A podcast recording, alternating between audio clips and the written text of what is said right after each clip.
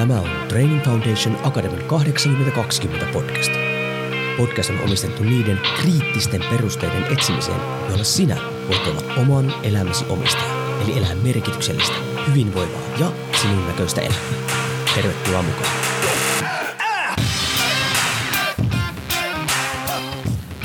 Jouni Korhonen Training Foundation Akademista morjesta ja tervetuloa taas TFA 8020 podcastin pariin.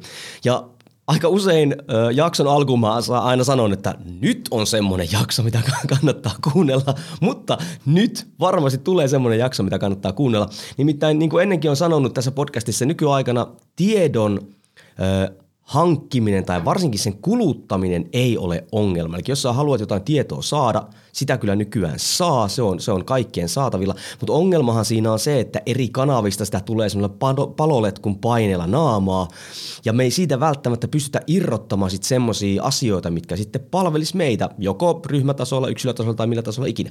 Ja nyt sitten satuin, ja tämä on varsinkin ravitsemuksessa erittäin yleistä nykyaikana – ja satuin tuossa sitten eräällä Instagram-tilillä, mitä seuraan, on pitkään jo seurannut sitä, niin oli erinomainen postaus aiheesta, missä puhuttiin vähän niin kuin tämmöisestä, mun omin sanoin, tämmöistä filtereistä, joilla pystyttäisiin sitten suodattamaan semmoista luotettavaa ravitsemustietoa. Ja mä ajattelin, että nyt on niin mahtava postaus, että pakko pyytää kyseiset henkilöt tänne juttelemaan. Ja kävikin semmoinen mäihä ja kunnia, että mä sain tänne Aivosumutormen Essin ja Hennan juttelemaan. Tervetuloa TFA 80 podcastiin. Kiitoksia. No hei, teillä on siis aivosumutorvi sivusto plus äh, samanlainen Instagram-sivu, äh, sivu. mutta voisitteko eikä varmaan kertoa, että ketä te ootte, mitä te teette ja mua kiinnostaa varsinkin se, että mistä tuli hyvinkin erottuva nimi Aivosumutorvi. Joo, Mä oon Henna ja olen tota, tutkijana Helsingin yliopistossa elintarvike- ja ravitsemustieteiden osastolla. Ja no, mä oon Essi ja olen elintarviketieteiden maisteri ja teen tällä hetkellä väitöskirjaa täällä Hennan kollegana yliopistolla. Mikä sulla on väitöskirja muuten ai?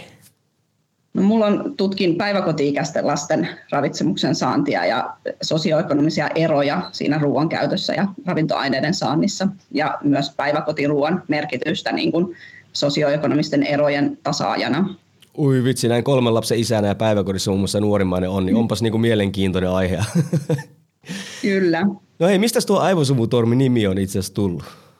No joo, meidän historia on se, että tuossa 2016 oltiin työkavereita niin kuin edelleenkin ollaan ja päätettiin silloin, että olisi hyvä perustaa tällainen sivusto, jolla voisi jakaa sitten niin kuin luotettavaa ravitsemustietoa ja ottaa kantaa tällaisiin aiheisiin, mitä ehkä mediasta tulee esille, mitkä ei ole aina sitten ehkä ihan sitä luotettavaa tietoa tai semmoista oleellista ravitsemustietoa, niin, niin usein jaettiin sitten omilla kanavilla niin kuin näitä ravitsemusjuttuja ja otettiin niihin kantaa, mutta sitten mietittiin, että ehkä tätä voisi tehdä vähän niin kuin toisessakin foorumissa, että ei tarvitse omia somekanavia täyttää näillä jutuilla. Ja sitten päätettiin, että joku tämmöinen kanava olisi, olisi hyvä olla. Ja nimeä pohdittiin varmaan jollain lounastauolla tuossa ja silloin näihin aikoihin, kun tämä aivosumutorvi perustettiin, niin oli tällainen sitruunahappo-kohu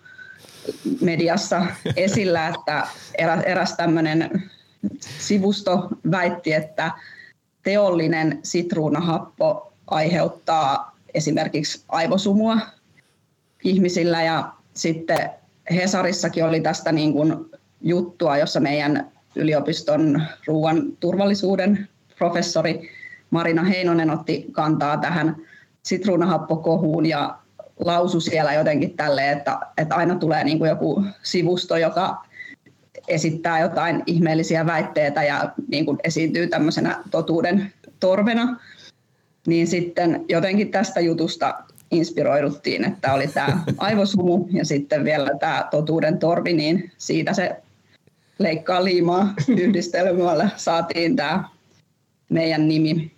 Mä itse asiassa muistan tuon kohun. Siitä on kyllä niin kuin jo useampi vuosi, mutta sehän oli itse asiassa ihan niin kuin tavallaan aiheeseen nähden, tai siis se, siis se oli tosi iso. Mä muistan, että pyöri johon vähän aikaa niin kuin isosti ja siitä kaikki tavallaan otti siihen jotain kantaa puolesta ja vastaan, mutta en tiennytkään, että se lähti siitä. Hauska tarina.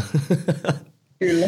No hei, miten teillä, te lähditte sitten pitämään sitä sivustoa ja Instagramia ja tälleen näin, mutta sehän siinä mielessä niin kuin, eikö se ole vähän niin kuin laajentunut silleen, että tehän just olette käyneet esimerkiksi tämä postaus, minkä mä tota, näin, niin te Keri, Kery ryllä kävitte juttelemaan tälle, että te olette päässeet tämän puolesta niin kuin sitten luennoimaan ja kouluttamaan, eikö vaan? Joo, että aika hyvin on niin kuin toiminta laajentunut, että aluksi oli tosiaan pelkästään Facebook ja sitten no blogi tuli aika pian heti sen perään ja sitten myöhemmin Instagram ja Twitter ja, ja sitten ollaan myös podcastia ja nauhoiteltu joku, olisiko kymmenen jakson verran, niin, niin tota, ja sen verran kauan niin kuin toimittu tavallaan tässä, tässä tällä kentällä, että, että sana on kiirinyt ja ollaan jonkun verran tosiaan päästy tästä puhumaan ja kouluttamaan. Tämähän se on niin kuin mitä miten enemmän pitäisi tullakin, että just niin kuin tuolta yliopistomaailmasta ja tuolta noin myös tultaisi tavallaan, nyt on ehkä huono sana mitä käytän, mutta sometasolle. Siis siinä mielessä, että mm. tuon teillä, mitä mä arvostan teidän, niin kuin, varsinkin kun seuraan Instaa, niin on siellä, että just te tuotte hyvinkin selkeästi sitä tietoa ulos. Koska sitähän ammattitaito on, että me otetaan niin kuin iso laaja alue ja sitten tietysti näkökulmasta me tiivistetään sieltä oleelliset, niin ten, sen te teette niin kuin äärettömän hyviä. Esimerkiksi toinenhan vaikka Juha Hulmi tuolta lihaspuolelta, onhan näitä näin, mitkä on tulleet, se on tosi hieno juttu juttu, että tämä on, niin kuin, tämä on lisääntynyt, mutta tota, se, mitä mä niin halusin kysyä teiltä, niin on se, että kun siis tätä informaatio tulee jatkuvasti tavallaan joka suunnalta tiedehän menee eteenpäin, korjaa itseään jatkuvasti tähän tutkimukseen tälle, mutta sitten myös tulee kaikenlaisia erilaisia vaikuttajia ja muuta vastaavaa tämmöistä näin. Ja sitä tulee, varsinkin munkin asiakkaat, monet sanoo, että hei on sitä vastakkaista informaatio on niin paljon, että hei, että nyt tänään on hyvä syödä tota ja huomenna itse asiassa kuolet siihen tai, tai muuta vastaavaa tälle. Niin te kun olette nyt niin kuin alan oikeita ammattilaisia, puhutaan jossain vaiheessa siitä, että mitä se ammattilaisuus tarkoittaa, niin tieteen näkökulmasta, niin tiedetäänkö me oikeasti niin kuin ravitsemuksesta mitään? Kun välillähän se tuntuu sillä, että ei mä tiedä mitään, että tämä on ihan ja jengi on aivan sekaisin.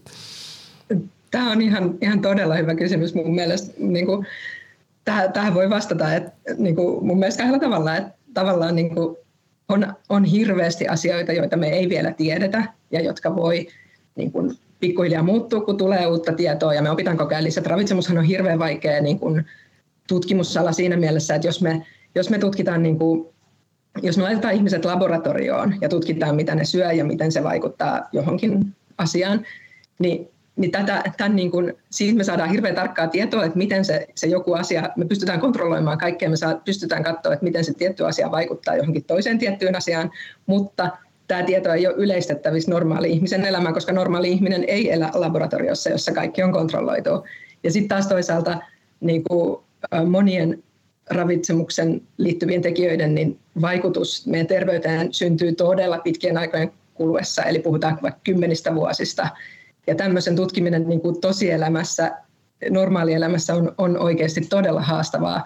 Ja siksi niin kuin tältä perusteelta voidaan sanoa, että me, niin kuin on paljon asioita, joita me ei oikeasti vielä ehkä tiedetä ihan tarkalleen, miten se menee tai mi- miten mikäkin vaikuttaa. Ja sitten kun vielä terveyteen vaikuttaa niin monet muut asiat, liikkuminen ja, ja kaikki muut elintavat ja, ja tietenkin geenit ja, ja niin kuin todella laaja kirjo erilaisia tekijöitä, niin voisi sanoa tavallaan, että on paljon, mitä ei tiedetä ja, ja tosi paljon niin kuin yksityiskohtia on tuntematta, mutta sitten toisaalta – on tosi paljon asioita, mitkä me oikeasti tiedetään ihan varmasti. Että semmoisia niin tosi perusjuttuja, että kasvisten syöminen on terveydelle edullista. Tämä ei tule muuttumaan. Ai eikö, ne, eikö kasvit olekaan kehittynyt siihen, että ne tappaa meidät, koska tätä, ne kehittää myrkkyjä, jotka on ke- suunniteltu niin kuin tuhoamaan ihmiskuntaa.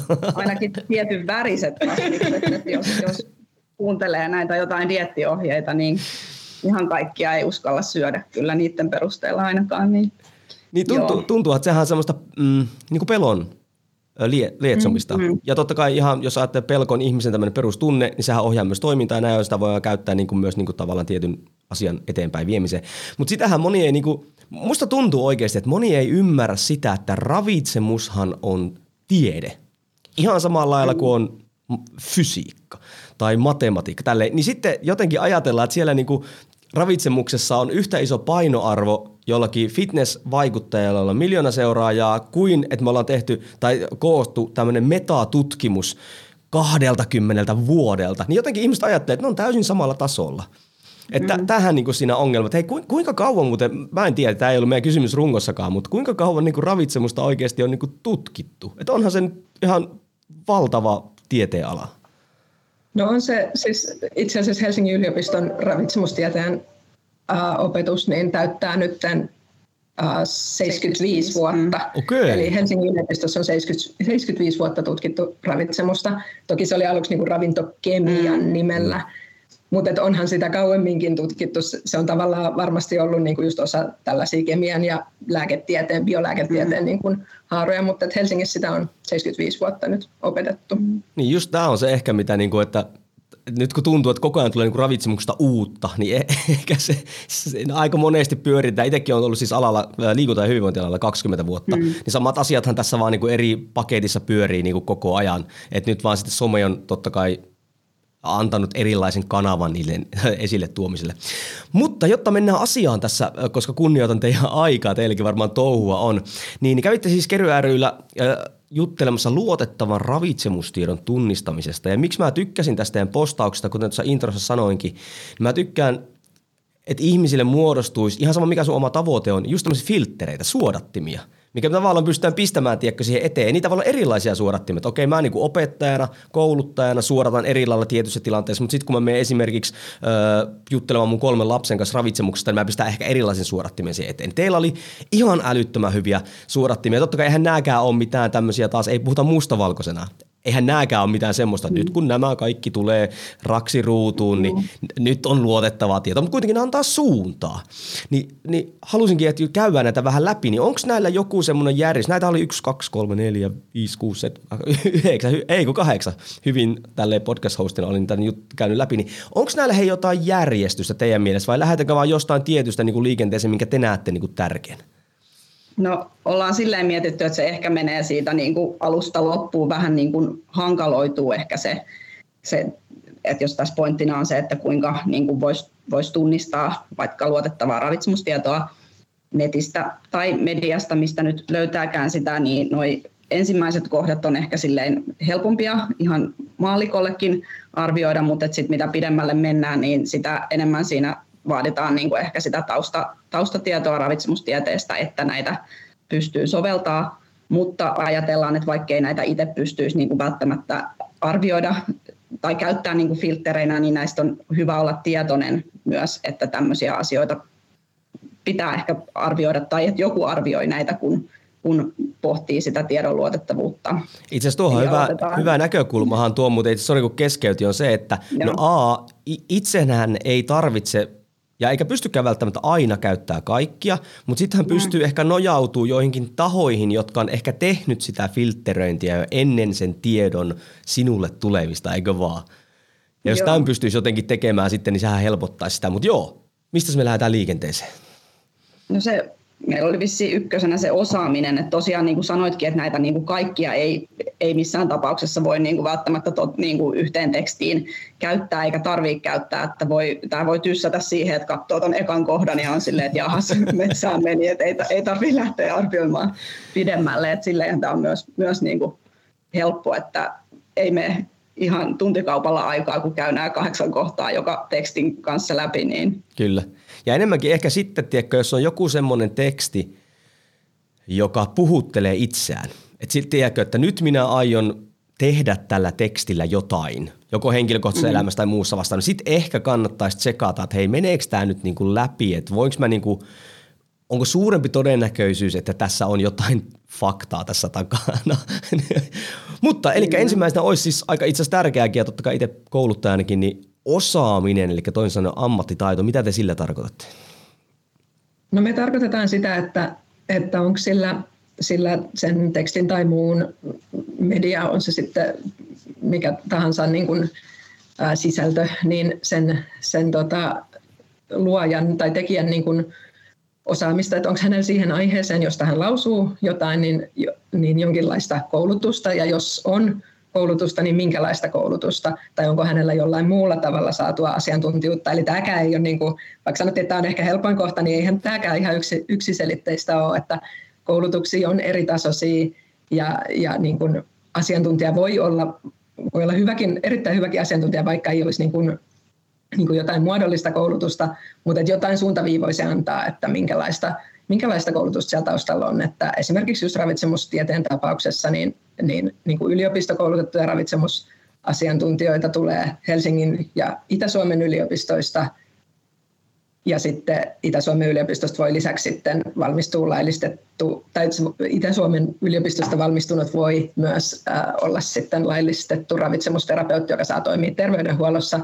Mutta sitten lisäksi meillä on kaikenlaisia niin kuin ravintoterapeutteja ja mm. diplomiravintoterapeutteja ja vaikka mitä, joilla voi olla jonkinlaisia koulutuksia siellä taustalla, mutta voi olla, että ei ole ja niiden koulutusten niin kuin, ä, laadusta me ei välttämättä tiedetä juuri mitään, että näitä yliopistokoulutuksia kuitenkin niin kuin ohjaa erilaiset lait ja, ja, ja näin, että, että sitten kuka tahansa voi järjestää jonkun paripäivän ravintokurssin ja nimittää sen käyneet ravintoterapeuteiksi, että tätä ei niin kuin säätele kukaan.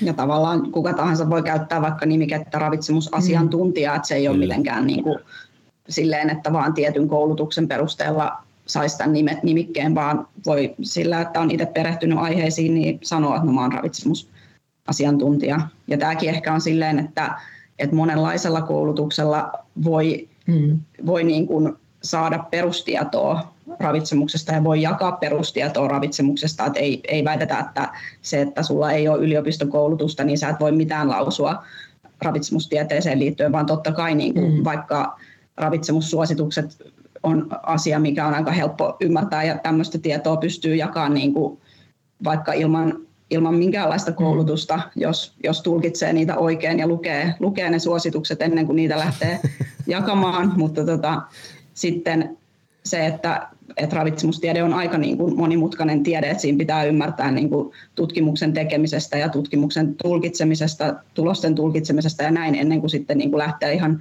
hirveän monimutkaisista asioista niin kuin mitään ehdottomia totuuksia lausumaan.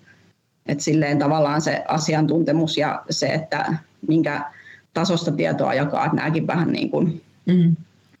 Joo, ja sit sehän, sehän ehkä niin kuin on ihmisillä se ongelma, kun nykyään monet ei ymmärrä just, että näitä nimikkeitähän voi olla vaikka minkälaisia, kuka tahansa voi olla koulu, ravitsemuskouluttajakin tavallaan, just niin kuin mm-hmm. sanoitte. Ja sitten niin kuin, sit kun me tullaan tänne akateemiselle puolelle tai ehkä niin kuin, he, niin kuin viralliselle puolelle, niin jengi ei ymmärrä, että nämä on siis tutkintonimikkeitä, mit, mitä mm. niin kuin yliopistosta tulee mm. ja näin. Ja sitten edelleen sitten tässä on aina sitä vastakkainasettelua, niin kyllähän muuallakin voi, niin voikin olla, mutta ehkä mä oon yleensä sanonut mm. silleen, että yleensä sitten täällä, täällä, täällä akateemisella puolella, niin – sä et saa ihan täysin valita, että mitä informaatiota sun pitää käydä läpi, vaan sut pakotetaan katsomaan sitä koko kenttää monipuolisesti, kun sitten me mennään johonkin viikonloppukoulutukseen tai muuhun, tai sitten itse etitään tietoja, joka on sitten voi olla algoritmin varassa, mitä se syöttää sulle sun edellisten kiinnostusten mukaan, niin sulle muotoutuu, voi tulla hyväkin ammattitaito, mutta se voi olla hyvin kapea niin se näkökulma, ja sitten sä rakennat semmoisen kuplaa itse ympärille, että sä oot ammattilainen. Ja sitten kun oot vielä uskottava, niin sitten asiakkaat tai muuten kuuntelee sinua. Tässähän se ehkä se akateemisen puolen on se, että siellä sun on pakko niin kuin katsoa sitä aika laajasti sitä, tuota, sitä kenttää. Et vaikka tykkäiskään tietystä jutusta, niin sitten on pakko ehkä sitä katsoa vähän tälleen. Totta kai sitten eteenpäin mennään, niin sittenhän sun pitää koko ajan spesifiimpää asiaan mennä tai joku väitöskirja tai muu vastaava mm. tämmöinen, mutta mä kyllä uskon, että tämä on kyllä semmoinen, en mä tiedä, onko tämä nyt ongelma – mutta kun siis näitä koulutuksia tuntuu, että tulee koko ajan, sä voit verkossa opiskella niitä, siis sä voit ulkomailla opiskella niitä, sä voit hienoja nimiä ja tämmöisiä. Sähän Amerikassa ollut pitkään jo semmoinen ongelma, kun siellä on aina joku personal trainer ja hirmuiset nimikkeet siellä perässä, erilaisia ne kirjayhdisteet. Se on vähän niin kuin tullut Suomeenkin se juttu. Mutta tota, No niin, kyllä. Tämä on, tämä on haastava aihe kyllä, mistä, mistä puhua. Tota, niin, niin, kuinka paljon muuten hei ravitsemustieteilijöitä valmistuu noin niin kuin siis yleensä vuositasolla? Tiedättekö te yhtään?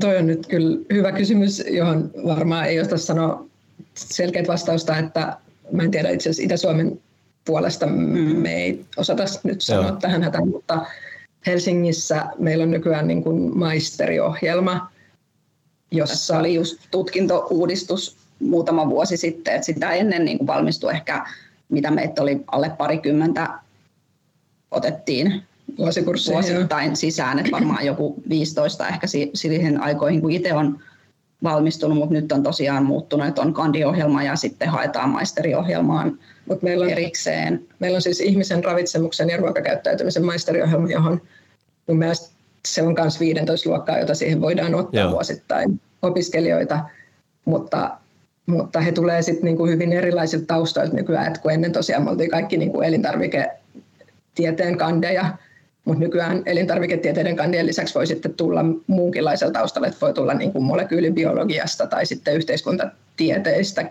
ja onko joku muukin vielä, mutta on niin kuin vähän tämmöinen nyt otettu tämmöinen laajempi, Kyllä.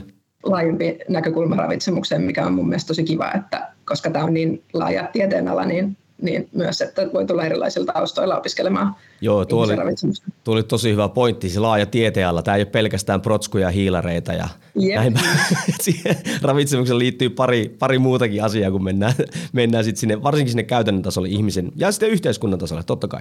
No okei, osaaminen, eli asiantuntijuus. Kannattaa tsekata, että minkälaista taustaa siellä on. Se ei ole mikään mustavalkoinen juttu, mutta kannattaa katsoa, että onko siellä mitään, varsinkin jos tulee aika liian mustavalkoisia väitöksiä sieltä. Niin mikä seuraavana, oliko meillä kytkökset vai perustelut vai mikäs meillä oli siellä? No kytkökset taisi tais olla ja, ja sillä tarkoitetaan sitä, että kun, kun törmää johonkin väitteisiin tai johonkin tekstiin, niin ää, kannattaa arvioida sitä, että onko sillä tekstin kirjoittajalla tai väitteiden esittäjällä mahdollisesti jotain kytköksiä siihen aiheeseen, jotka vois vaikuttaa ehkä sen tekstin objektiivisuuteen.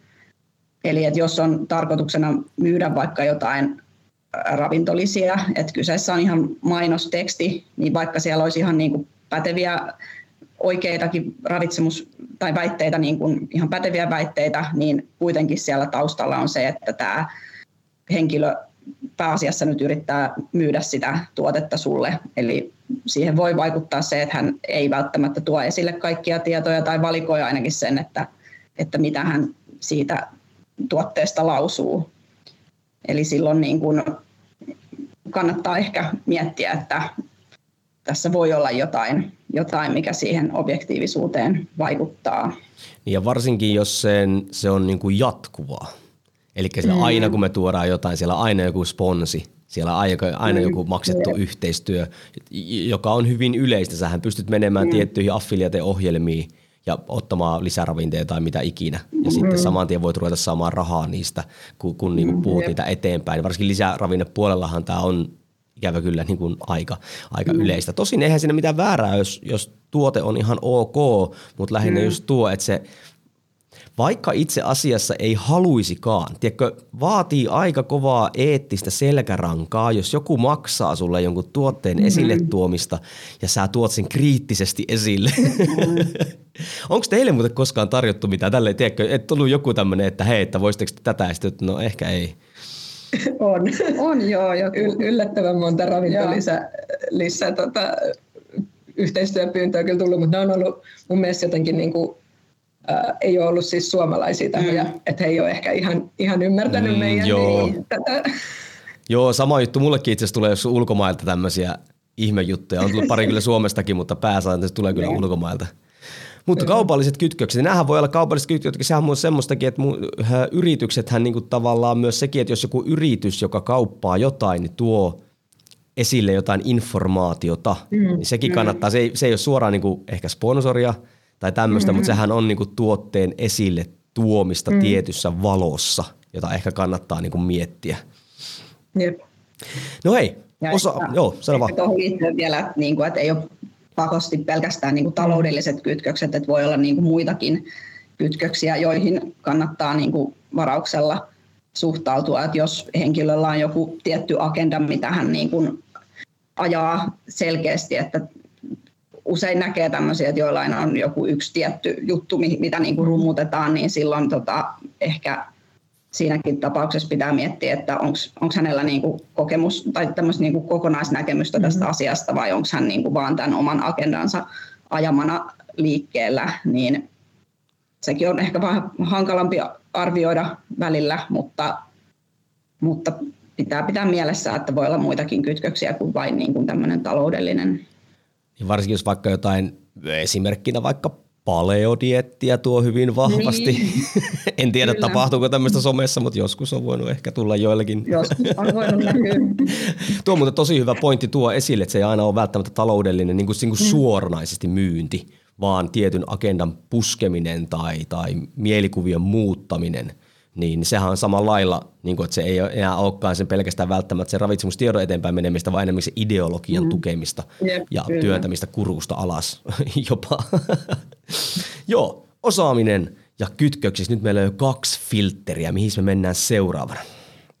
No mennään sitten tarkoitukseen, eli, eli mikä sen niin kun, sisällön tai tekstin tarkoitus on. Eli, eli sitä on hyvä vähän pohtia, että minkälainen niin kun, ehkä vähän millainen sävy siinä on, että onko sen, onko sen jutun tarkoitus niin kuin jakaa vain neutraalisti tietoa vai onko se vähän tämmöinen klikkiotsikkomainen, jonka tarkoitus on ehkä äh, niin kuin saada ihmiset klikkaamaan, mm. herättää vähän jotain kohua tai, tai lietsoa jonkinlaista niin kuin vastaan, vastakkainasettelua.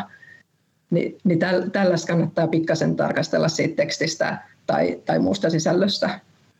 Tai sitten myös niin kuin hetkeksi pysähtyä miettimään, että voiko, voiko siinä olla kyseessä tämmöinen tahallisesti levitettävä väärä tieto, eli disinformaatio. Ottako muuten, tässä. kun olette nähnyt tässä nyt, niin onko tämmöinen niin kuin tahalli, varsinkin ravitsemuspuolella, kun puhutaan nyt siitä, niin onko tämmöinen tahallisesti levitetyn disinformaation määrä lisääntynyt? Teidän mielestä? Vaikea sanoa. Mm, vaikea sanoa, että onko lisääntynyt, mutta on tiettyjä tahoja kyllä, mistä niin kuin tämmöistä...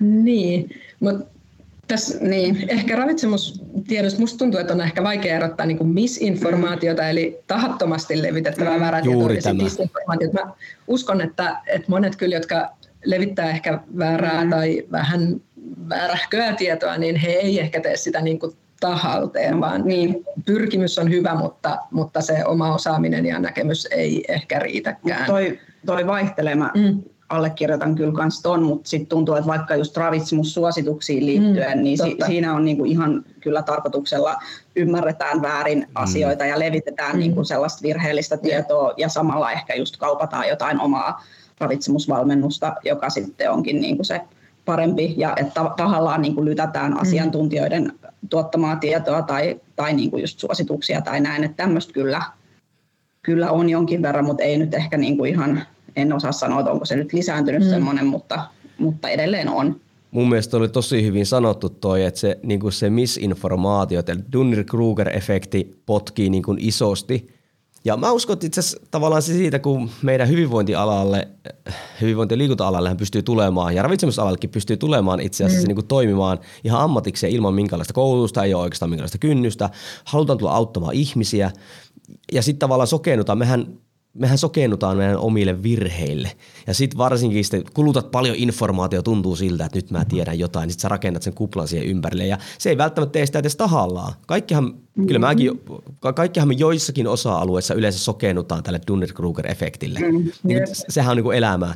Niin sitten tässä oli ihan älyttömän hyvä, kun nostit ylös, että ei tämä aina menisi semmoiseksi sotimiseksi, että sä oot väärässä, sä oot oikeassa, vaan enemmänkin tämä, että me etittäisiin olisi, olisi edes se keskusteluyhteys, tiedätkö, missä me voitaisiin keskustella, että mikä on niin kuin luotettavaa tietoa, mm-hmm. haastaa ehkä toisen näkemystä, ei ehkä suuttua, jos to, toinen kysyy perusteluita sille, niin sitten tavallaan se enemmänkin muuttuisi se, se misinformaatio sieltä ruvettaisiin miettiä, että mikä nyt olisikin sitä oikeanlaista tietoa. Ja sitten, koska nyt tähän menee niin helposti ehkä tähän tappeluksi. Sä olet mm. väärässä – mä olen oikeassa. Ja sitten niinku, mm. ihan sama, mitä toinen sanoi, kumpikaan ei niinku kuuntele. Ja nyt puhun niinku mm. kummallekin osapuolelle. Se, silloinhan me ollaan niinku hävitty tämä peli aika vahvasti. Mutta ihan älyttömän hyvin sanottu tuo, että ei, ei niinku, tahallisuus ei välttämättä ole aina siellä taustalla.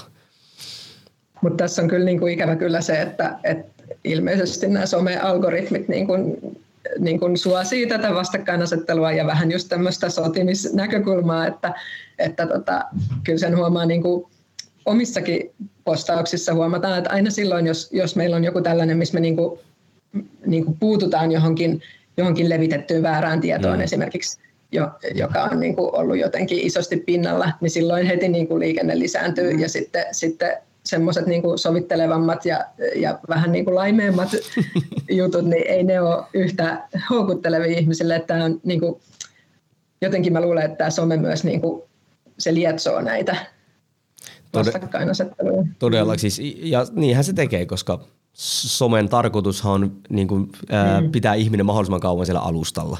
Niin tämmöiset, niin kuin jos me puhutaan Jep. perusteista, ja josta tämmöistä, mikä ei niin kiehauta tunteita, niin sitten se ei ikävä kyllä vaan niin kuin niin. leviä, leviä eteenpäin. Ja no, se on vähän niin kuin kyynel, mutta sitten meidän pitää vaan jaksaa niin. tehdä sitä työtä ja näin tämä homma niin kuin toimii.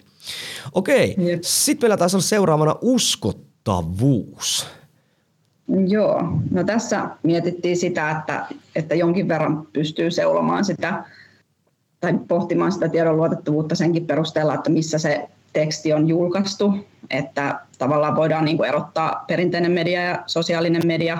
Ei, ei tarkoita sitä, että, että perinteisessä mediassa olisi aina kaikki luotettavaa ja somessa taas ei, mutta pystyy ehkä vähän arvioida sitä, että onko se julkaistu pelkästään joku somepostaus vai onko se lehtijuttu, jolloin niin kun se on käynyt toimituksen läpi ainakin se juttu ennen, ennen kuin se on päässyt niin kuin sinne lehteen, lehteen asti, kun sitten taas somessa kuka tahansa voi jakaa mitä tahansa, lähes mitä tahansa tietoa niin kuin ilman, että sitä, siihen kukaan niin kuin puuttuu, että onko tämä nyt tieto oikeaa vai väärää. Et silleen karkeasti pystyy vähän niin kuin pohtimaan sitä, että missä, missä tämä tieto on julkaistu. Ja toki niin kuin myös missä niin kuin ehkä hälytyskellojen pitää soida, että jos on joku tällainen terveyssivusto, vaikka joku ulkomaalainen terveyssivusto, jossa ei, josta ei tiedä edes, että kuka tämän sivuston tekijä mm. on, tai että mistä nämä jutut on lähtöisin, että tämmöisiä näkee, että jaetaan aika kritiikittömästi eteenpäin kaikenlaisia, nyt nimiä mainitsematta, mutta niin kuin tiettyjen sivustojen juttuja, ja ei, ei perehdytä, perehdytä, perehdytä siihen, että että mikä tämä sivusto edes on, niin semmoisten kohdalla ehkä kannattaa niin kuin miettiä, että on, onko tämä julkaisupaikka nyt niin kuin uskottava. Joo, ja tällä hetkellä on menossa semmoinen kohu, en tiedä, oletteko huomannut, se on tämmöinen somepersona kuin Liver King. Tota, onko tuttu teille? En ole kyllä Joo, tähän liittyy ihan merkittävästi. Siis ihan, käyn ihan nopsa läpi, eli tämmöinen äh, hahmo, mm. Liver King Instagramissa saavutti miljoonat seuraajat ja tota, niin hän tämmöistä Ancestor Life, eli esi-isä dietti meni, toisin sanoen ja ihan siis kylmää paljon meininkiä. Ja tota, niin, niin, hän siis keräsi miljoona seuraajat ja taisi tehdä jonkun sata miljoonaa rahaa joillakin tota, lisäravinteilla ja muilla tämmöisillä koulutuksilla. Ja hän koko ajan, ja ihan siis semmoisessa kehonrakentaja kunnossa kaveri ja koko ajan kielti, että ei ole käyttänyt steroideja eikä mitään muuta vastaavaa tämmöistä. Tämä, tämä, tämä entis ajan dietti on hänet niin kuin tähän. Ja nyt sitten tuli tämmöinen paljastus, että hän oli jollekin ravitsemusterapeutilta joltakin niin kysynyt hänen omaa terveydentilansa, ja se oli siellä tullut esille, niin kuin, että vetää kymppitonnilla niin kuin kamaa per kuukausi. Mutta lähinnä tässä oli, että monet rupesivat levittää hänen näitä toki, että meidän pitää syödä raakaa maksaa. Ja hän siis söi kaikkea tämmöisiä tyyliin niin kuin, ja raakana kaikkea ja että tämä on se meininki. Ja sitten levitettiin paljon, musta aika hyvin K3 Fitness, joka puhuu hyvin vahvasti vegaaniuden puolesta ja tuo esille siellä. Mm. Hän toi esille muun muassa tätä, että sitä, tätähän on tutkittu esimerkiksi niin kuin noilla heimoilla, esimerkiksi Amerika, ää, Afrikassa – kun aina sinne johonkin tiettyyn heimoon kulma viitataan, että he, he syö pelkkää lihaa. Mutta sitten kun sitä on oikeasti tutkittu, et, mm. niin, niin siellä on niin hyvin paljon erilaisia kasviksia ja muuta vastaavaa tämmöistä mm. näin. Mutta sitten eihän sitä levitetä. Totta kai kun eihän se saanut julkisuuttakaan, mutta sitten kun tämmöinen kehorakentajan näköinen kaveri sanoo, että hei, sun pitää nyt syödä niinku raakaa, maksaa tästä näin naamaa, että susta tulee mun näköinen, niin sitten niinku puu. ja se leviää niin kuin aivan järkyttävästi. Mutta se, se on, tämä uusin kohu on täällä hyvinvointipuolella tällä hetkellä. Ja tuolla Amerikassa on vähän Suomeenkin tullut tänne näin, mutta ihan käsittämätön myllytys. Suosittelen tutustumaan, koska se on niin kuin se, niin se, se, se on jännä, että ihmiset niin uskoo tommosen. Ja se, se vahvasti pyöri sen ravitsemuksen ympärillä, että me syödään pelkkää lihaa, syödään sitä mm. raakana ja näin päin pois, niin, niin kuin joo, mutta ei sen enempää. Okei, okay. meillä oli osaaminen, kytkökset, tarkoitus, uskottavuus. Sitten meillä taisi olla seuraavana aika tärkeä, no kaikkihan on tärkeä, mutta perustelut.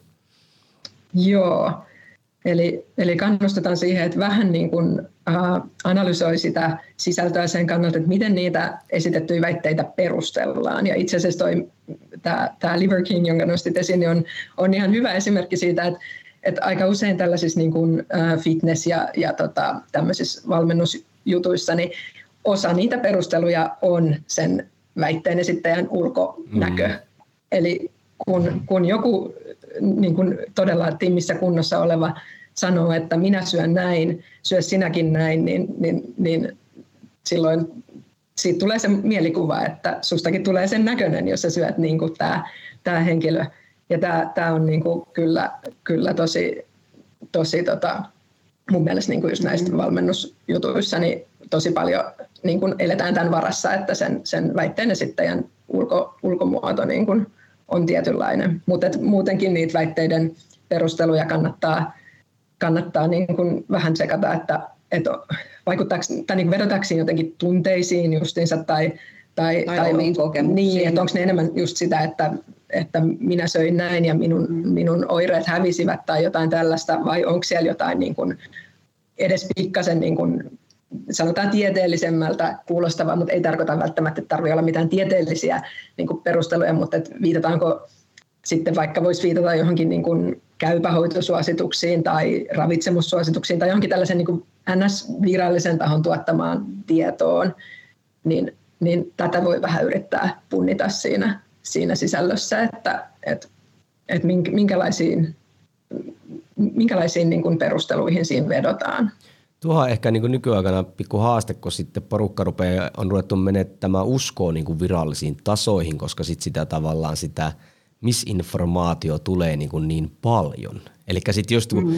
nykyään tuntuu, että jossain ympyröissä sä sanot, että hei, että mm. ravitsemussuositukset, niin mm. joillekin kuuntelijoille tulee välittömästi pieni määrä oksennusta sur, suuhun. Mm. Mitä sä puhut? Niin kuin, käypä mm. mitä ihme? Niin, kuin, niin mm. niin sitten sit tavallaan, niin kuin, niin kuin, niin kuin, että milläs me sitten perusteltaisiin? Niin kuin oikeasti. Niinpä, niin.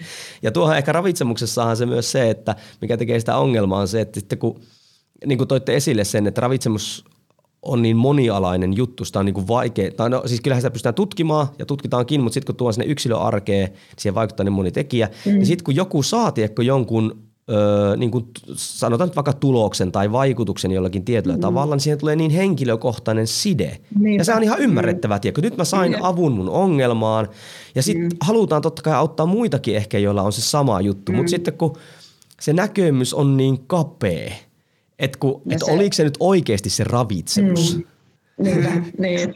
Sepä ja siinä just, että jos niin kuin vedetään joku dietti, vaikka muutaman kuukauden dietti ja sitten niin kuin julistetaan sitä, että no tämä, tämä mun kondis johtuu nyt tästä ja tästä, niin oikeasti ei tiedä, että no mitä mm. pitkäaikaisvaikutuksia sillä mm. kyseisellä dietillä on, että onko se järkevä niin kuin sitten vuosienkin päästä saati, että johtuuko se nyt siitä maksasta, jota syöt vai siitä, että aloitit myös lenkkeilyn tai että olit kesälomalla, kun teit tätä juttua ja ei ollut työstressiä ja muuta, että, niin kuin, että ei, ei pysty niin kuin ehkä yksilö silleen arvioimaan, että mikä, mikä kaikki siihen hmm. juttuun voi, voi vaikuttaa ja sitten, että, että pystyisi olla varma, että se oli nyt tämä pilleri tai se oli nyt just tämä raaka maksa, mikä niin kuin tämän aiheutti, niin se on tosi, tosi hankala aihe, että silleen tutkijoina tiedetään, että täytyy niin kuin tutkia laaja joukko ihmisiä ja täytyy just kontrolloida niitä muita asioita siinä ympärillä, että pystytään niin kuin tutkimaan jonkun tietyn ravintoaineen tai, tai ruoka-aineen vaikutusta, mutta että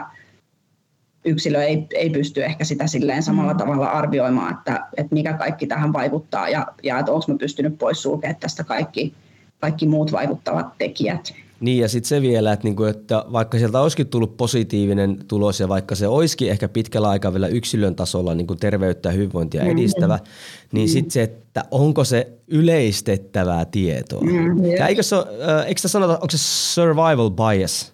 Se, että tota, tavallaan kun joku toimii jollekin, niin sitten tavallaan unohdetaan se, että se on, se on voinut sadalle ihmiselle ei ole toiminut. Mm. Että toimi, toimi mm. niin yhdelle, mutta ei toimi sadalle ja sitten me tavallaan niin sokeudutaan sille, että me vaan katsotaan sitä positiivista ne, puolta.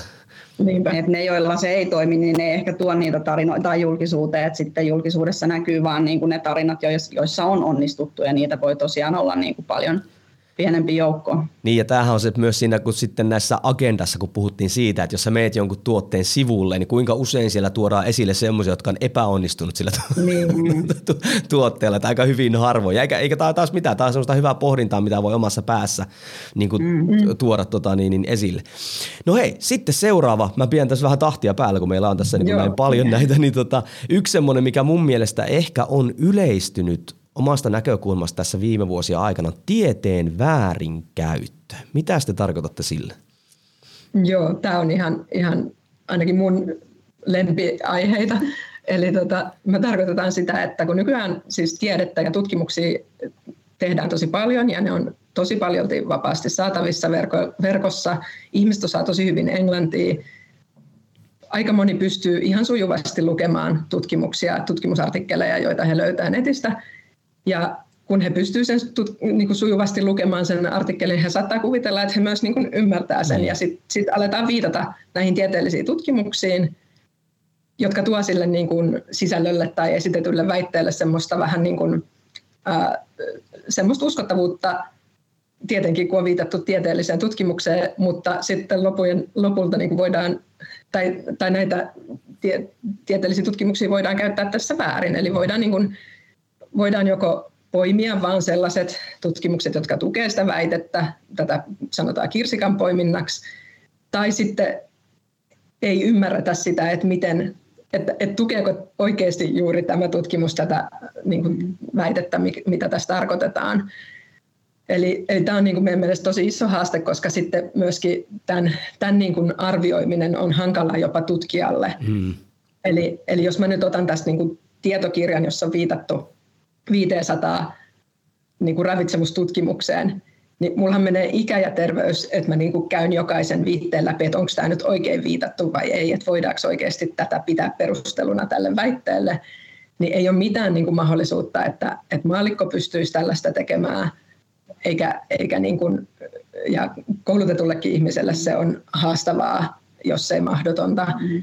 niin niin tämä on niin kuin tällainen, tällainen kohta tässä meidän, meidän luotettavan tiedon tunnistamisessa, jota me ehkä ajatellaan sillä tavalla, että, että on hyvä tiedostaa, että on sellainen mahdollisuus, että viittaus tieteelliseen artikkeliin ei itse asiassa niin kuin tue sitä väitettä. Eli aina, aina niin kuin pitkä lähdeluettelo ei välttämättä tarkoita sitä, että se niin kuin teksti tai, tai sisältö on tosi luotettavaa tietoa, mm. mutta tämän arviointi on todella haastavaa. Ja usein niin kuin just näkee sitä, että, että voidaan lukea jostain tutkimuksesta pelkät tulokset, mm. ei katsota sitä, että mille otokselle tai mille niin kuin kohdejoukolle tämä tutkimus on tehty, että onko se tehty edes ihmisille, mm. onko se mm. tehty missä maassa, missä olosuhteissa ja viitataan vaan, että no, että tässä sanotaan näin, että se voi olla joku, joku solukoe tai mm. eläinkoe, mitä ei voi niin kuin se, sellaisenaan ihmisiin niin kuin soveltaa sitä, sitä tietoa, että, että se on niin kuin jotenkin jopa tosi ärsyttävää, että kun just mitä Henna sanoi, että, että niitä on ihan mahdoton lähteä sitten niin kuin perkaamaan, että pitäisi katsoa, että no, missä tämä on julkaistu, että onko tämä lehti luotettava, onko tämä tutkimus, millaiset menetelmät on, että, niin kuin, että vie, vie hirveästi aikaa. Niin. Ja, vielä tuntee niin kuin kaikki muukin tavallaan tutkimus sen ympärillä, että, mm. että koska koska sä löydät niin kuin ravitsemuksesta löytyy jokaiseen, niin kuin, jokaiselle väitteelle löytyy varmasti mm, jonkinlainen mm, kyllä. tieteellinen viite, mutta sitten se kokonaisuus voikin olla eri. Niin ja sitten siis mun, mun mielestä tämä on lisääntynyt. Et nyt joku, mm. yhdessä vaiheessa se oli sitä, että tavallaan virallinen taho vastaa mielipiteet tai kokemustiede tai mm, kokemuksellisuus. Joo. Ja nyt sitten kun tavallaan, sit, nyt on menty siihen, että se kokemuksellisuuspuoli, taas en sitäkään paina alaspäin, mutta näin niin kuin yleisesti, mm. niin, niin että et sinne on ruvennut ottaa, tiedätkö, että hei tämä tutkimus ja mm. tämä. Mutta kun t- se ehkä iso juttu, no mä, mäkin olen akateemista koulutettu, eli Jyväskylän yliopistosta mm. sieltä äh, liikuntatieteen maisteriksi Mä, mä myönnän ihan suoraan. Ai, mä en ymmärrä mitään tutkimuksia. Tiedät oikeasti, eli jos englanninkielinen tutkimus, joka toteutuu tälleen, kun porukkahan ei ymmärrä, että nyt sit ei olekaan kyse enää ravitsemuksesta, vaan siitä, että mm. miten se tutkimus mm. on toteutettu. Ja ei ymmärretä, että on niinku laadukkaita ja ei-laadukkaita tutkimuksia, mm. onko mm. oleellisia, ei-oleellisia tutkimuksia. Jos esimerkiksi just mm. niin kuin sanoitte, että jollakin joku... Öö, lisäravinnetta joku muu vasta, että hei, tämä niinku aiheuttaa tätä tätä. Sitten mennään sen tutkimuksen, okei, se on hiirillä, sillä on annettu superisot annokset, tälleen mm. näin. Tai muutenkin, että se, niinku, se on maalikolta, mä sanoisin oikeasti, että, että sä oikeasti ymmärrät tuommoista, niin se, se vaatii ihan järkyttävää mm. panostusta, mm. johon mä en edes niin lähe, jolloin mun on mm. pakko luottaa ammattilaisiin. niin kuin ravitsemusalan ammattilaiset tai ihan mikä tahansa tieteen ala. En mä lähde niin oikeasti tai astrofyysikoitakaan sanomaan, että ette nyt voi lentää, tai fyysikoita tai mitä ikinä. Mm. En mä lähde niitä haastaa. Mun on pakko luottaa siihen, että ehkä joku, joka on 20 vuotta niin kuin opiskellut tätä, niin sillä ehkä voi olla parempi näkemys siihen kuin meikä, meikäläisellä. Ja tota, no, mihin teidän mielestä tutkimus, minkälaisiin tutkimuksiin voisi luottaa? Tai mitkä on semmoisia, mitkä, on, onko semmoisia, tiedätkö, tämmöisiä, tämä on ehkä niin kuin, ta, taas laaja aihe, mutta että jos jotain on, niin onko jotain semmoisia, mitä, mitä voisi ehkä niin kuin nostaa ehkä semisti ylemmälle, että okei, että näitä voisi niin kuin ehkä, tai jos joku sanoo, että hei, minä viittaan tämän tyyppisiin juttuihin, niin se voisi ehkä olla parempi. No tämä, tämäkin on ehkä vähän, vähän semmoinen, tästä oli itse asiassa meillä viime viikon perjantai oli Suomen ravitsemustieteen yhdistyksen ää, tämmöinen seminaari ja siellä, siellä oli yksi brittiravitsemustieteilijä puhumassa ja, ja tota, hän esitti tämän perinteisen tämmöisen tutkimusnäytön äh, hierarkia pyramiidin, mikä, mikä on aika, aika yleisesti meilläkin on se varmaan blogissa jossain jutussa kuvattuna. Ja siellä perinteisesti yl, ylimpänä siinä niin kuin luotettavinta näyttöä tarjoa, tarjoavat tai pidetään luotettavimpana näyttönä niin kuin, äh, katsausten ja systemaattisten katsausten ja meta-analyysien tuloksia. Eli nämä on tällaisia tutkimuksia, jotka on koonnut yhteen useiden muiden tutkimusten tuloksia. Mutta tässä on vähän se ongelma, että, että myös näitä systemaattisia katsauksia ja meta-analyysejä, niitä voidaan tehdä hyvin tai huonosti. Ja tämän arvioimiseen taas pitäisi olla se asiantuntija, onko se hyvin vai huonosti tehty. Ja sitten toisaalta, vaikka se itse systemaattinen katsaus tai meta-analyysi olisi tehty tosi hyvin, niin jos ne tutkimukset, jotka sen sisällä ikään kuin on, niin niiden kanssa laatu voi olla hyvä tai huono.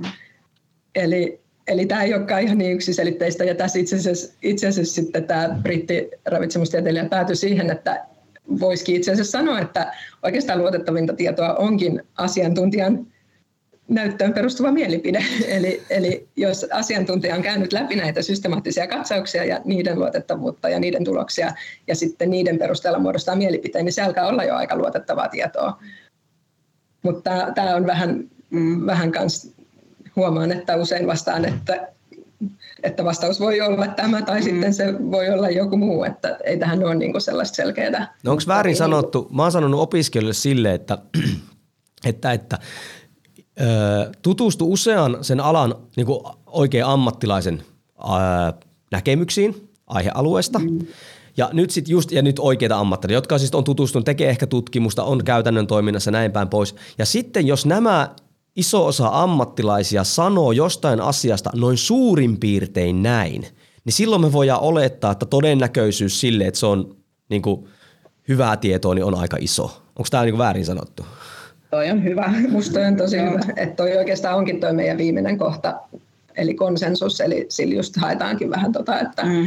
et, et, et yleensä niin kuin voidaan ehkä olettaa, että, että asiantuntijat on suurin piirtein keskenään samaa mieltä ja ja, ja jos joku niin kuin näkemys on täysin vastakkainen kaikkiin muihin asiantuntijoiden nähden, niin silloin on todennäköisempää, että ne kaikki muut on, on ehkä lähempänä totuutta mm. kuin, kuin se yksittäinen vastakkainen näkemys. Kyllä, ja mäkin yleensä sanon, että nämä ei mustavalkoisia, vaan nämä on niin kuin todennäköisyyksiä.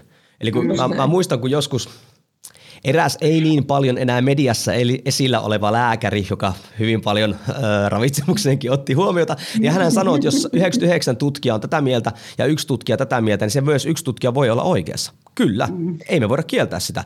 Mutta mikä on sen todennäköisyys? niin, niin, niin, niin tämähän se niinku on, että just tämä konsensus on ehkä semmoinen, mikä tuossa olikin viimeisenä, on semmoinen, mikä niinku ohjaisi sitä. Ja sitten pitää ottaa huomioon, että jos meillä on vaikka jotain virallisia suosituksia, ne on yleensä pohjautuu konsensukselle ja tutkitulle tiedolle. Kyllä. Jep. Et siinä kohtaa ehkä aika varauksella pitää suhtautua, että jos, jos tämä yksittäinen näkemys just poikkeaa ihan täysin, että vaikka että käännetään se ravitsemussuosituspyramidi, niin mikä ruokapyramidi, niin ihan päälailleen ja ollaan silleen, että no tämä on just se tapa, miten pitää syödä, niin, niin silloin voi miettiä, että no ehkä ei, mm-hmm. että ehkä uskotaan ennemmin sitä, että mitä, mitä se suuri joukko asiantuntijoita on siitä aiheesta tutkinut ja laatinut nämä suositukset, että kovasti näkee just sitä, että ollaan niin kuin täysin vastakkaista mieltä ja se, se on kyllä itsellä ainakin semmoinen, että, ei, että pitää, pitää kyllä niin kuin pyytää sitten vähän perusteluja semmoisille väitteille ennen kuin niitä niin kuin uskoo. Niin ja tässä me päästäänkin siihen viimeiseen, mikä olisi pelannut ennen tätä konsensusta ja se oli tuo johtopäätökset, että minkälaisia johtopäätöksiä kyseinen henkilö tai taho niin kuin tuo esille. Niin tämähän on just niin kuin tätä, että, mikä, että käännetään ravintopyramidin ympäri, silloinhan me aika lailla tiedetään jo, että tähän siis suosittelee jotkut, niin tiedetään, että hän ei välttämättä edes mm. perustunut koko aiheeseen, vaan ajaa jotain tiettyä mm. agendaa, mutta, mutta tota, mitä teillä oli sen mielessä, kun te puhut, äh, tai toitte esille että johtopäätöksiä?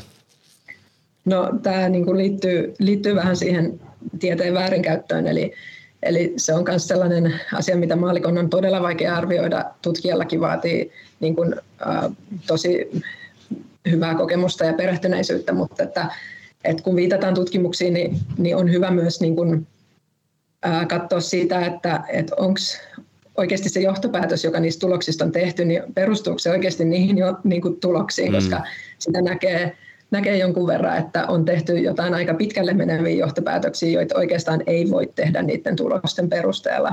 Eli, eli tällaistakin, tällaiseenkin törmää, mutta, mutta tämä on ehkä enemmän tämmöinen nice to know juttu kuin, mm. että, että oikeasti niin kuin tavallinen ihminen pystyisi tätä niin kuin itse arvioimaan.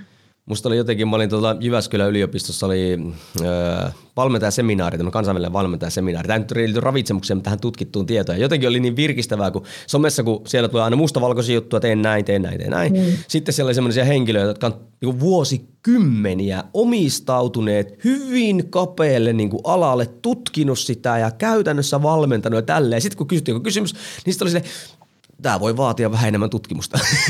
niin kuin, mm, ja vaikka selvästi hänellä niin kuin, olisi ollut kapasiteettia sanoa ja todennäköisyys sanoa ja kaikki, että asia on näin, niin siltikin kun ei me voi olla varmoja. Siis varmuushan, niin. Niin kuin, eihän elämässä ole varmuutta. Ihmiset haluaisi varmuutta, mutta eihän sitä niin kuin, niin kuin ihan sataprosenttista varmuutta missään nimessä ole. Mutta se on hauska, että niin johtopäätös oli se, että no ehkä pitäisi tutkia vähän enemmän. Mm. No hei, tota, tässä meillä oli filtreitä, eli meillä oli siellä osaaminen, kytkökset, tarkoitus, uskottavuus, perustelut, tieteen väärinkäyttö, johtopäätökset ja konsensus. Ja haluan vielä sanoa ihmisille, kuulijoille tässä sen, että nythän tarkoitus on, että nämä saman tien niin kuin nyt loksahtaisi arkeen, vaan enemmänkin ehkä se, tiedätkö, että se laajenee se näkökulma. Et voi vaikka sitten mennä Aivosumutormen Instagramiin ja siellä tota, niin, niin käydä katsoa, tai sieltähän löytyy niin nämä, näin, että jos haluaa niin sitten lähteä, lähteä tekemään sitä, se on sellainen taito, joka kehittyy – kehittyy, kun informaatiota kulutetaan, mutta siinä ei koskaan tule niin täydelliseksi siinä mielessä. Ja kuten sanottiin, teilläkin ammattilaisina hyvin paljon haasteita niin kuin sen tutkitun tiedon tai tämmöisen luotettavan tiedon tota, paikantamiseen. Mutta hei, viimeisenä kysymyksenä, tämä kysymys kiinnostaa minua tosi paljon, että siis minkälaisena te näette, kun te toimitte kuitenkin myös somessa ja koulutatte, mutta olette myös akateemisella puolella, niin miten te näette ravitsemustiedon tulevaisuuden niin kuin eri alustoilla, sanotaanko niin kuin näin, että, että mihin suuntaan me ollaan menossa? Onko siellä mitään niin kuin tämmöistä niin kuin valoa tunnelin päässä? No varmaan näkisin, että ihan niin kuin tähänkin asti, että ravitsemustiede kiinnostaa ihmisiä ja varmasti jatkossakin niin kuin yhä enemmän ja enemmän, että se on, on kuitenkin semmoinen tieteenala, mikä on niin kuin helppo soveltaa omaan elämään ja tuntuu niin kuin silleen ymmärrettävältä, että varmasti ravitsemustieto – on alusta mikä tahansa, niin se, se kiinnostaa ihmisiä siellä. Ja ehkä someen liittyen, niin varmasti semmoinen luotettava tieto siellä, siellä kiinnostaa, mutta myös semmoinen toisenlainen tieto, niin valitettavasti varmaan jatkossakin, ellei sitä sieltä saada jotenkin karsittua pois, mikä, mikä voi olla kyllä toiveajattelua ja ei tietenkään nyt ehkä realististakaan niin kuin missään määrin, eikä totta kai on niin kuin sanan, sananvapaus, mutta toki toivoisi sitä, että jollain tasolla semmoista ihan täysin väärää ja ehkä mm. vaarallista tietoa, niin paremmin, paremmin jatkossa saataisiin sieltä mm. kitkettyä pois.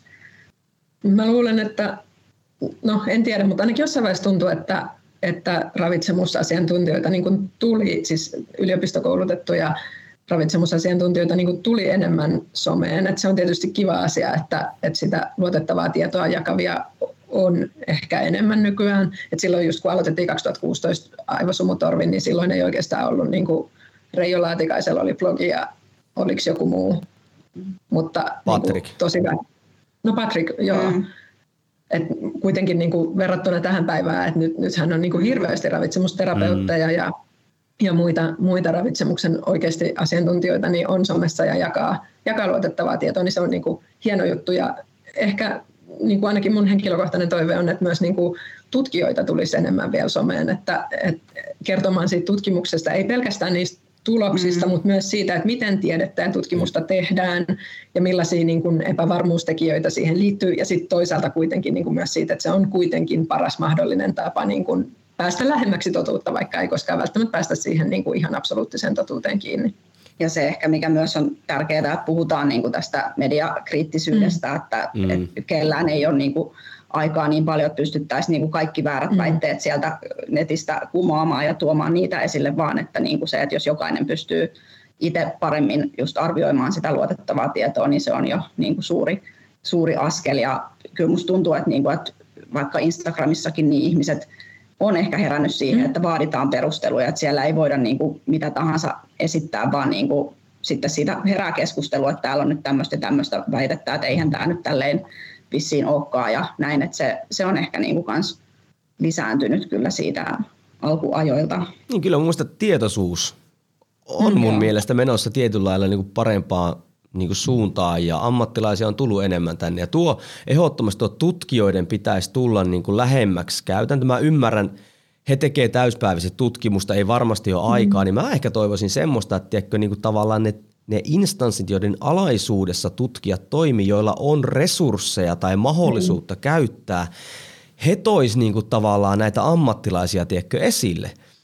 Jep. Koska tällöinhän sitten ihan noin akateemista maailmaakin, että me saadaan näkyvyyttä ja näin, niin voi rahoituksen kanssa olla kaikkea niin kuin positiivisia näkemyksiä mm. muuta vastaavaa tämmöistä, mutta mut me saataisiin, ajettaisiin tavallaan sitä tietoa eteenpäin, aina sitten otettaisiin joku ammattilainen, joka välttämättä kerkee tehdä somea tai muuta, yep. niin sitten sit tuettaisiin häntä jotenkin siinä. Niin sitten mä uskon, tiedätkö, että me, me päästäisiin siihen, että me tuotaisiin, eihän misinformaatiosta me ei ikinä päästä eroon, koska siis mm. sehän vaan ihmisluonteeseen tavalla, että me aina pusketaan jotain tiettyä informaatiota. Tuo just, että saataisiin niin ihan tietoinen tai tosi vaarallinen. Esimerkiksi se, että sä pääsit olemaan mielikuvaharjoituksella tota, jostain pähkinäallergiasta niin eroon, mm. niin, niin joo, olisi kiva, jos tuommoista ei olisi siellä. Mm. Mutta pystyykö yksilö, joka kuuntelija tässä, niin pystyykö joku yksilö tekemään jotain sen eteen, että, että tota, meillä olisi niin kuin kirkkaampi tulevaisuus tai että luotettava ravitsemustieto olisi enemmän niin kuin, ö, käytettävissä? No varmaan joo, kyllä mä ajattelen, että pystyy, että, että tärkein juttu olisi varmaan se, että, että aina kun, jos on vaikka jakamassa jotain terveyteen liittyvää ää, sisältöä, niin, niin pysähtyy hetkeksi miettimään vaikka näiden tässä juteltujen kohtien perusteella, että onko tämä luotettavaa, ja jos niin kuin tässä useampi kohta tuntuu tökkivän, niin, niin jos sitten vaikka ei jakaiskaan sitä eteenpäin, eli välttäisi niin kuin tämän, tämän mahdollisesti epäluotettavan tiedon leviämistä. Ja sitten taas toisaalta, jos niin kuin on oikein aktiivinen, niin sitten taas toisaalta voi yrittää niin kuin aktiivisesti edistämään sen luotettavan tiedon leviämistä. Eli, eli jos löytää sieltä sellaisia tahoja somesta vaikka, jotka, niin kuin, jotka on arvioinut luotettaviksi esimerkiksi näiden osaamisen ynnä muiden asioiden perusteella, niin sitten, sitten kannattaa lähteä seuraamaan ja, ja jakamaan eteenpäin näitä juttuja. Kyllä. Ja tuossa on musta just se, että, niin se, että niin kuin ei. niin kuin, että jos joku sille tulee vaan fiilis, että hei, olisiko tämä, no välttämättä ei. Että mietipä vaikka mm. tunti, että haluatko tunnin päästä pistää sitä mm, eteenpäin, niin sitten ei välttämättä mene semmoista tykityksi, vaikka jossain Twitterissä tiedätkö, tulee joku mm. vetää vaan siitä syystä, kun sillä on paljon niin jakoja. Olen teidän kanssa täsmälleen samaa mieltä tuossa. Hei, kiitos tosi paljon. Mä pikkasen on mennyt jo aikataulusta ehkä ylitte. Kiitos Essi ja Henna, tulitte juttelemaan tänne tästä todella tärkeästä aiheesta. Tähän oli tämmöinen pintaraapasu, mutta tarkoitus olikin laajentaa näkökulmaa. Voitteko he vielä kerrata, että mistä teitä kannattaa seurata? No, tällä hetkellä varmaan aktiivisimpia ollaan Instagramissa, siellä at aivosumutorvi ja Twitterissä. Ja, ja Facebook-sivut löytyy myös ja kotisivuilta sitten löytyy blogia ja podcastia, jotka nyt ei ole hetkeen päivittynyt, mutta yritetään aktivoitua taas, taas tässä ensi vuoden aikana niidenkin parissa ehkä Ai, enemmän. Aiheita, niin kuin, tai siis ajatuksia siitä, että mitä, mitä sisältöjä voitaisiin tehdä, niin niitä on kyllä paljon, mm. mutta ikävä kyllä aika on ollut tässä meillä rajoitteena. Niin ja tässä on se, että te ette tee somea ammatikseen, vaan te teette ravitsemustieteitä ammatiksi. ja siinä Joo. sivussa tulee, monihan ei tätä ymmärrä. Sitten tois, tavallaan jotkuthan tekee somea ammatiksi ja sitten he tekee tiettyjä juttuja, että he saa siitä sen elannon ja sitten meillä muilla tämä on vaan tämmöinen harrastus tässä sivussa. Niin kyllä. Mutta hei, kiitos kuulija, että sijoitit sun ö, kaikkein tärkeitä resursseja, eli aikaa tähän kuunneltavaan. Ja hei, jos haluat tähän meille palveluksen, ota screenshotti, missä ikinä tätä kuunteletkaan, ja täkää siinä, ja Instagramissa, ja täkää siihen aivosumutorvi, niin me tiedetään oikeasti, että sä oot ollut siellä kuuntelemassa. Kiitos vielä kerran teille, että tulitte tänne ö, haastatteluun. Kiitos. Kiitos sulle kuuntelija. Ei muutu kohta seuraavia episodeja. Moi moi.